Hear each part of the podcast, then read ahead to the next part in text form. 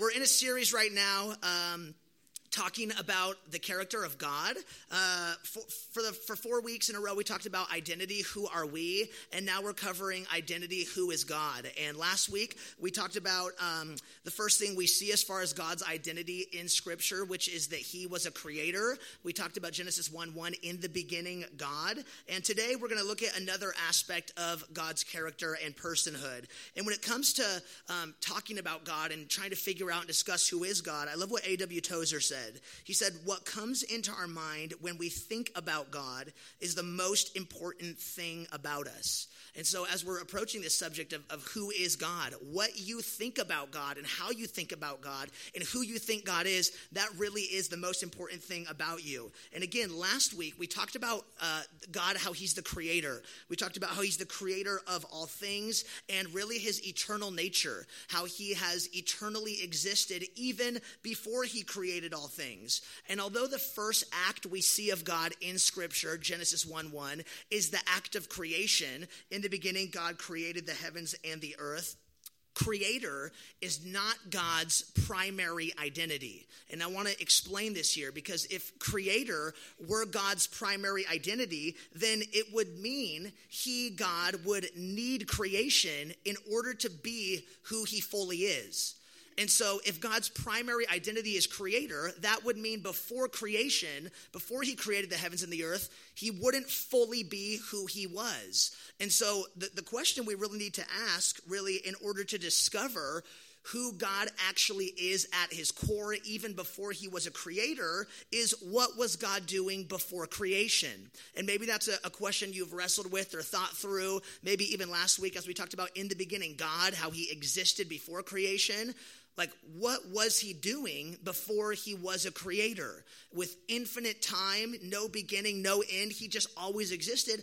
What, what was his identity at that point in time before he even created anything? And Jesus actually answers this question for us that we've all maybe thought through or wrestled with at one point in time. He answers it for us in John chapter 17, verse 24. And in John 17, verse 24, here's what Jesus says. He says, Father, I desire that they also, whom you have given me, may be with me where I am to see my glory that you have given me, because, listen here, you loved me before the foundation of the world. So Jesus is praying to the Father, the Heavenly Father, and he says, You loved me before the foundation of the world. So before God ever created anything, before he ever created the heavens and the earth or people, before he ever ruled over anything, God, for eternity past, existed as a father loving his son. That this is his primary identity. Even before Creator, for eternity past, God was a father. That's who he eternally reveals himself to be a father who eternally existed in a loving relationship with his son. And so today, what I want to talk about is uh, the, the first person of the Trinity, God the Father.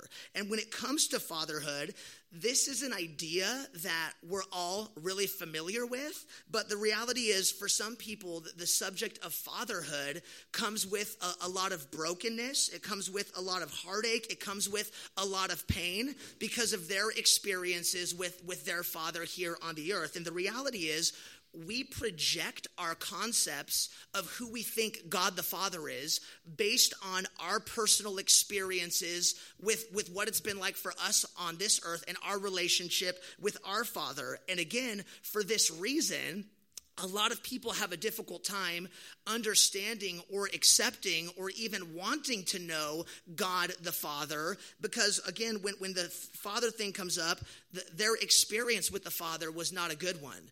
Their, their experience with the father was that of neglect, or their experience with the father was that of abuse, or, or that of abandonment, or that of anger. And so, again, if that's the type of experience you had with an earthly father, what we can easily do is think of God the Father that same way as well.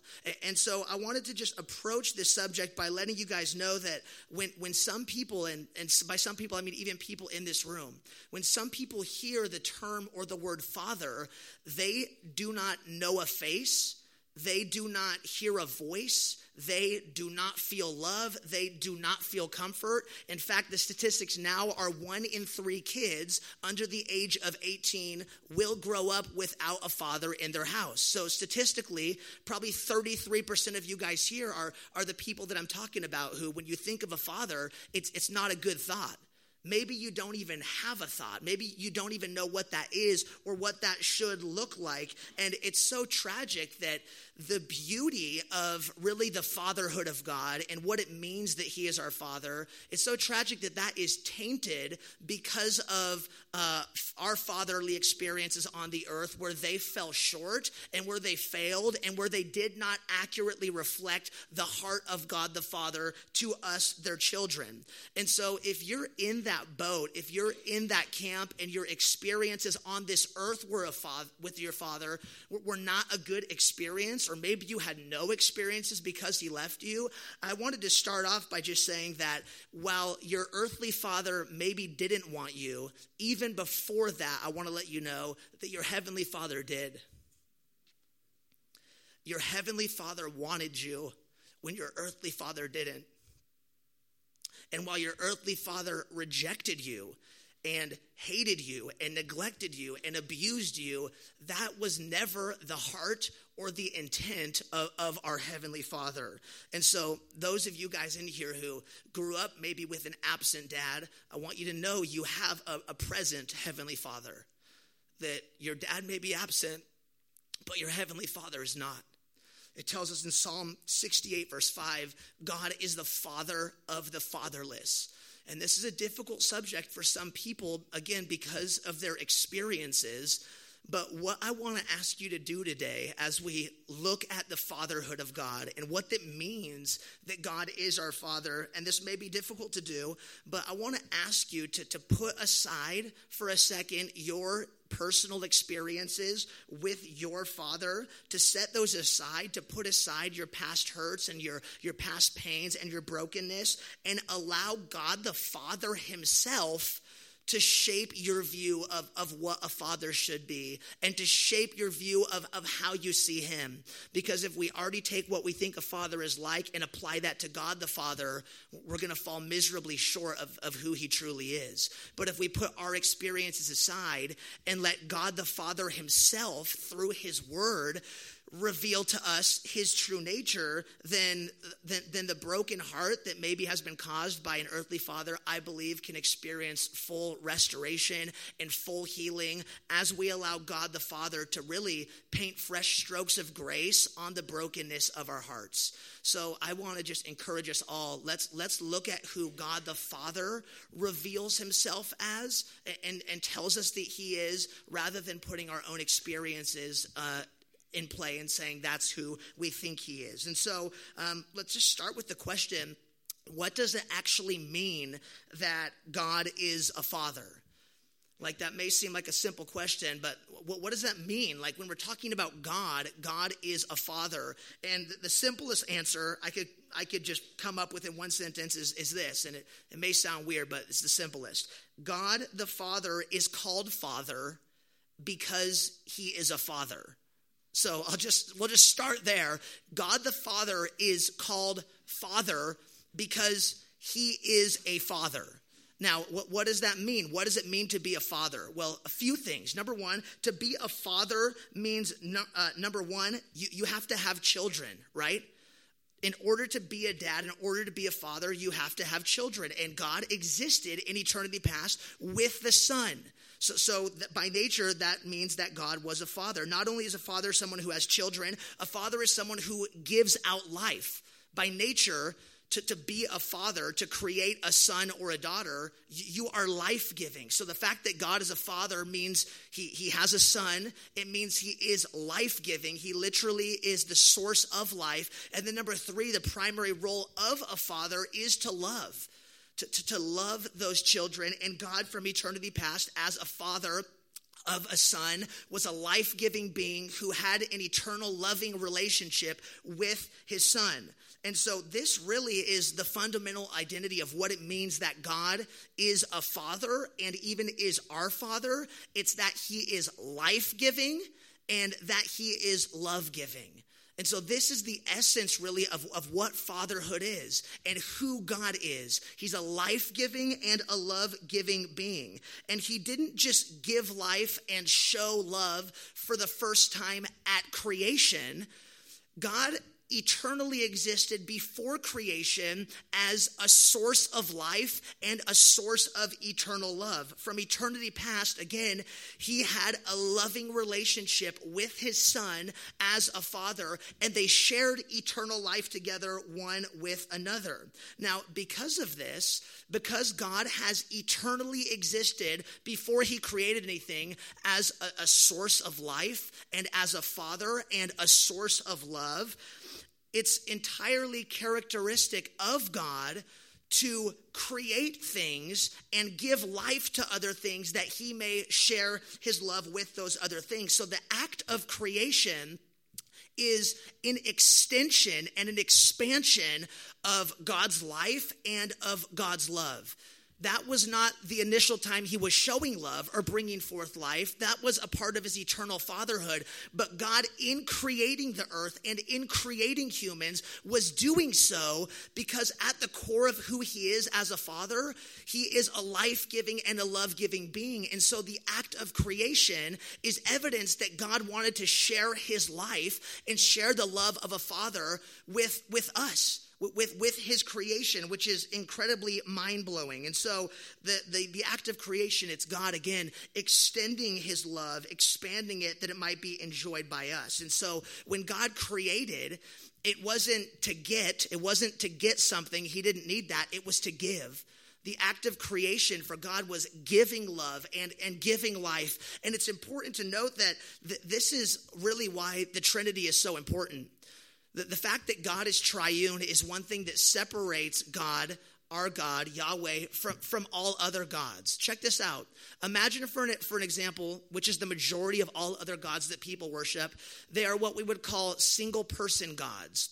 And if there was a single person God who existed for eternity past, then that being, that God, would be a, self centered God they would not have existed for eternity past displaying love which God the Father has with the Son for eternity past, that there was no life outside of themselves. So the fact that God is triune, this is so important to get, is, is really the source of why he is love.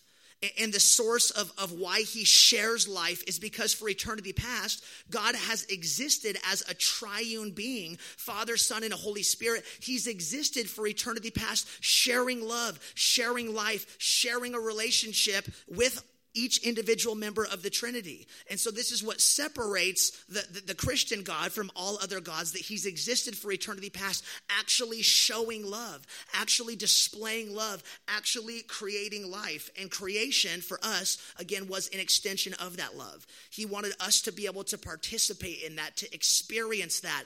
a, a, a single being, a single person God would not do that. He, he wouldn't want to share love. He wouldn't want to share life. If there was a single being God who existed for eternity past, it would be about themselves. That type of God never would have created to begin with. But a triune God who has existed as a self giving, love giving, life giving being, it makes sense that he would create, not because he needs to receive anything from creation, but by nature, he has eternally been giving and eternally been loving, and therefore wanted to share that with creation, which is amazing. Now, I had had you in the beginning flip to 1 John chapter 4. If you're not there, flip there right now. I, I want us to see this here that God ha- has chosen to, to share love and to share life with us, his creation. There it is. 1 John chapter 4. Look down with me, if you would, at verse 7.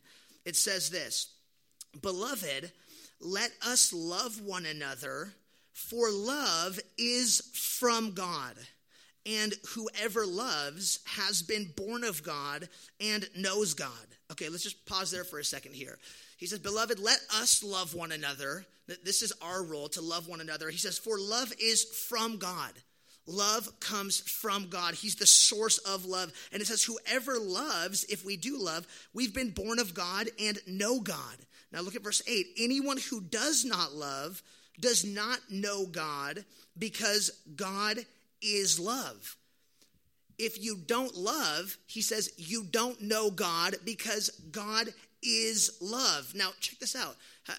I'm sure we've met people like this. Have you ever met a person that you maybe spend just two, three, four, five minutes with that person, and they're so incredibly loving, they're so incredibly gracious, they're so incredibly kind that the more you hang out with that person, you can't help but continue to, to, to love.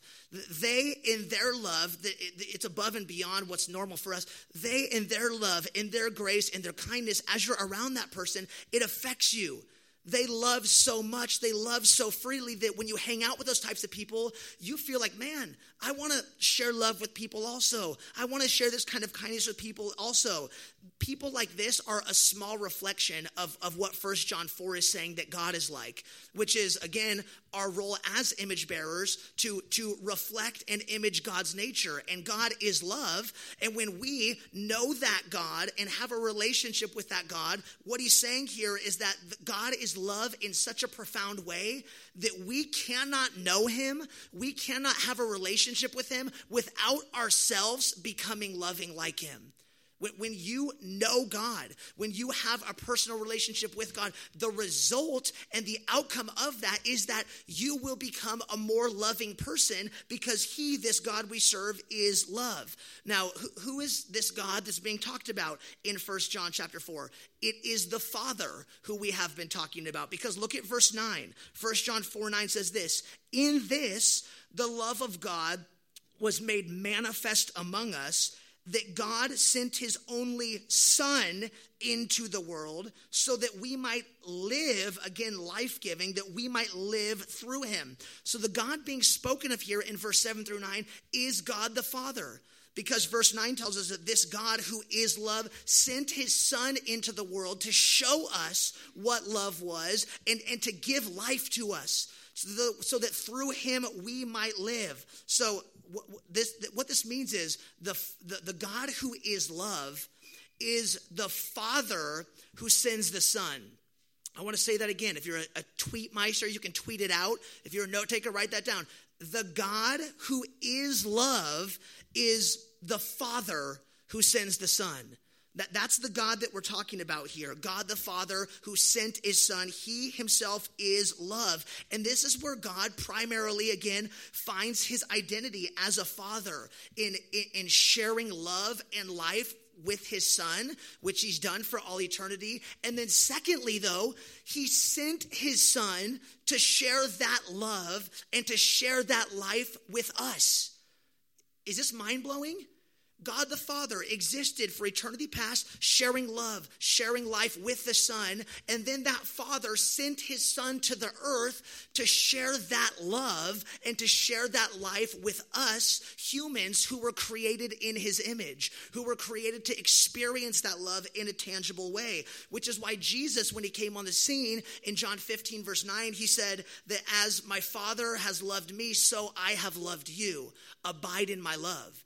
Jesus came to bring us and show us the love of the Father, which is amazing. So God is is love. The Father is love. I want you to notice the difference here. Love is not something that God the Father has. Love is not primarily one of his moods. When we think of love, we think of it as something that comes and goes, right? I think of sometimes I might feel loving towards that person Sometimes I don't. If I'm if I'm upset, then I'm not going to show love towards that person.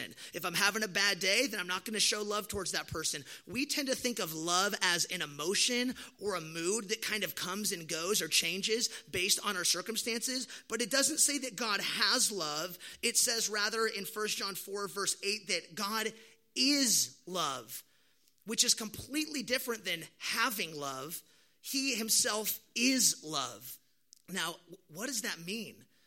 What does it mean that God is love, that God the Father is love, rather than that He just has it and chooses to show it? Well, the fact that God is love, um, the reason that that is possible is because God is love, because for eternity past, again, He had a perfect, loving relationship with His Son. This is important to get. This is why God is love. He is love because he has always existed in a perfect loving relationship.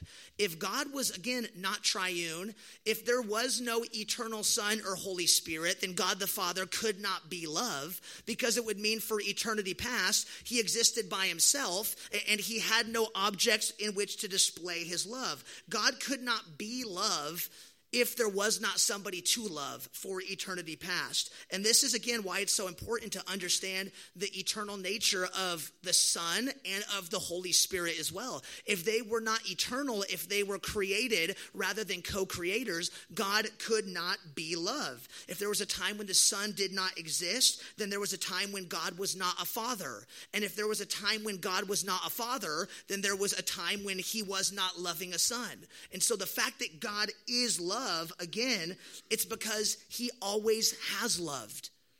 The, the fact that God is love is because he always has loved. There was never a single time in all eternity where God was not actively and proactively showing love, which means it's actually impossible for God to not love. You might have, as a kid, wrestled with the question or heard the question Is there anything that God can't do? Or, you know, people would say, Can God build a wall so high he can't climb over it? And you're like, Whoa, that's like mind blowing. He could build it. Yeah, he can build anything, but, oh, but he can't climb over it. He can climb over anything. So I don't know. But, like, the question is there anything God cannot do? Yes.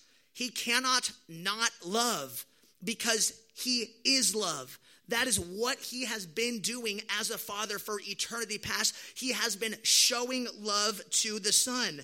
And so, this is again primarily what it is to, to be a father. This is the heart of the father, this is the nature of God the Father. He is love. He, he cannot not love, which is amazing for us. Again, getting, getting to have this personal, intimate relationship with God the Father. There's not a single moment that passes or that will pass or that ever has passed where God does not have a full and complete love for us, his children, which is completely mind blowing. So, check this out Jesus comes on the scene. And when Jesus comes onto the scene, all throughout the Gospels, we see the primary term that he used when speaking of God was the term Father. He uses it over 150 times throughout the four Gospels. And for the Jews at this time who were awaiting God Father, this was mind blowing for them.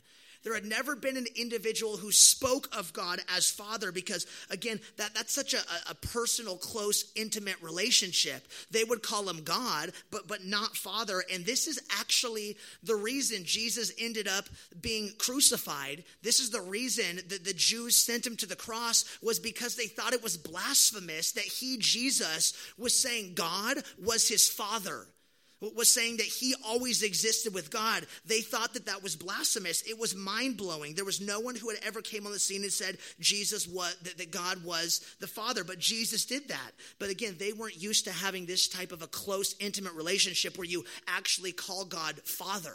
And again, maybe some of you are in that type of boat where you're like, I, I call him God and I might talk to Jesus, but thinking of God as a father, that takes intimacy. That, that, ta- that takes closeness. But the amazing thing is this Jesus, who, who called God Father, Jesus, who came to earth from the Father, he actually invites every single one of us into this personal, close, intimate relationship and b- tells us that we, as his children, can address God as Father as well. He says this in the Lord's Prayer, which is Matthew chapter 6. If you want to flip there real quick, I want you to see this. This is amazing. Matthew chapter 6 Starting in verse 7, Jesus says, When you pray, do not heap up empty phrases as the Gentiles do, for they think that they will be heard for their many words. Do not be like them, for, he says, your Father knows what you need before you ask him. So God, Jesus didn't just call God his father, he said your father. He, he's our father as well. And then verse 9, we, we all know this verse. It says in verse 9, Jesus says, then, then pray like this. And Jesus' prayer, when he's teaching us how to pray, he says, This is how we ought to pray. His prayer starts with, Our Father in heaven. So J- Jesus says, When you pray, you can pray, Our Father who art in heaven. Now, this is amazing. If you think about just this one phrase that Jesus tells you, you can say, that Jesus tells you, you can pray, the terminology he tells you, you can use when you speak to God, he says, pray like this Our Father, which art in heaven. That one phrase, within that phrase, there is an, in, an infinite amount of intimacy. There's number one, transcendence, God's in heaven we're talking to God the Father who is in heaven. There again, there's transcendence. He's great, he's in heaven, and yet there's intimacy. Jesus says, You can call the one who is in heaven our Father. You, can approach him as a child approaches his father. Although he's so great, although he's so high above us, he says, You can approach him. You can come to him. You can speak to him saying, Our Father an, an intimate personal relationship, which is amazing. Now, the question is, how do we have the right to do that? How do you and I have the right to call God Father?